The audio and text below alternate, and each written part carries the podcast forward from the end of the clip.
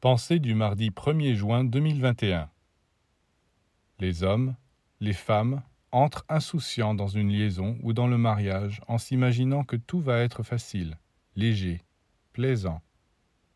Et puis peu à peu, ils commencent à se sentir coincés.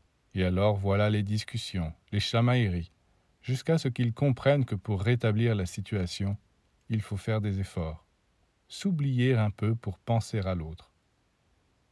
Ce qu'ils prenaient pour une récréation est en réalité une école où commence à se faire cet apprentissage le plus important pour chaque être humain, l'élargissement de la conscience.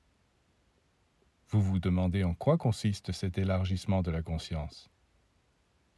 Il consiste à sortir de son petit moi limité pour entrer dans l'immense communauté des êtres.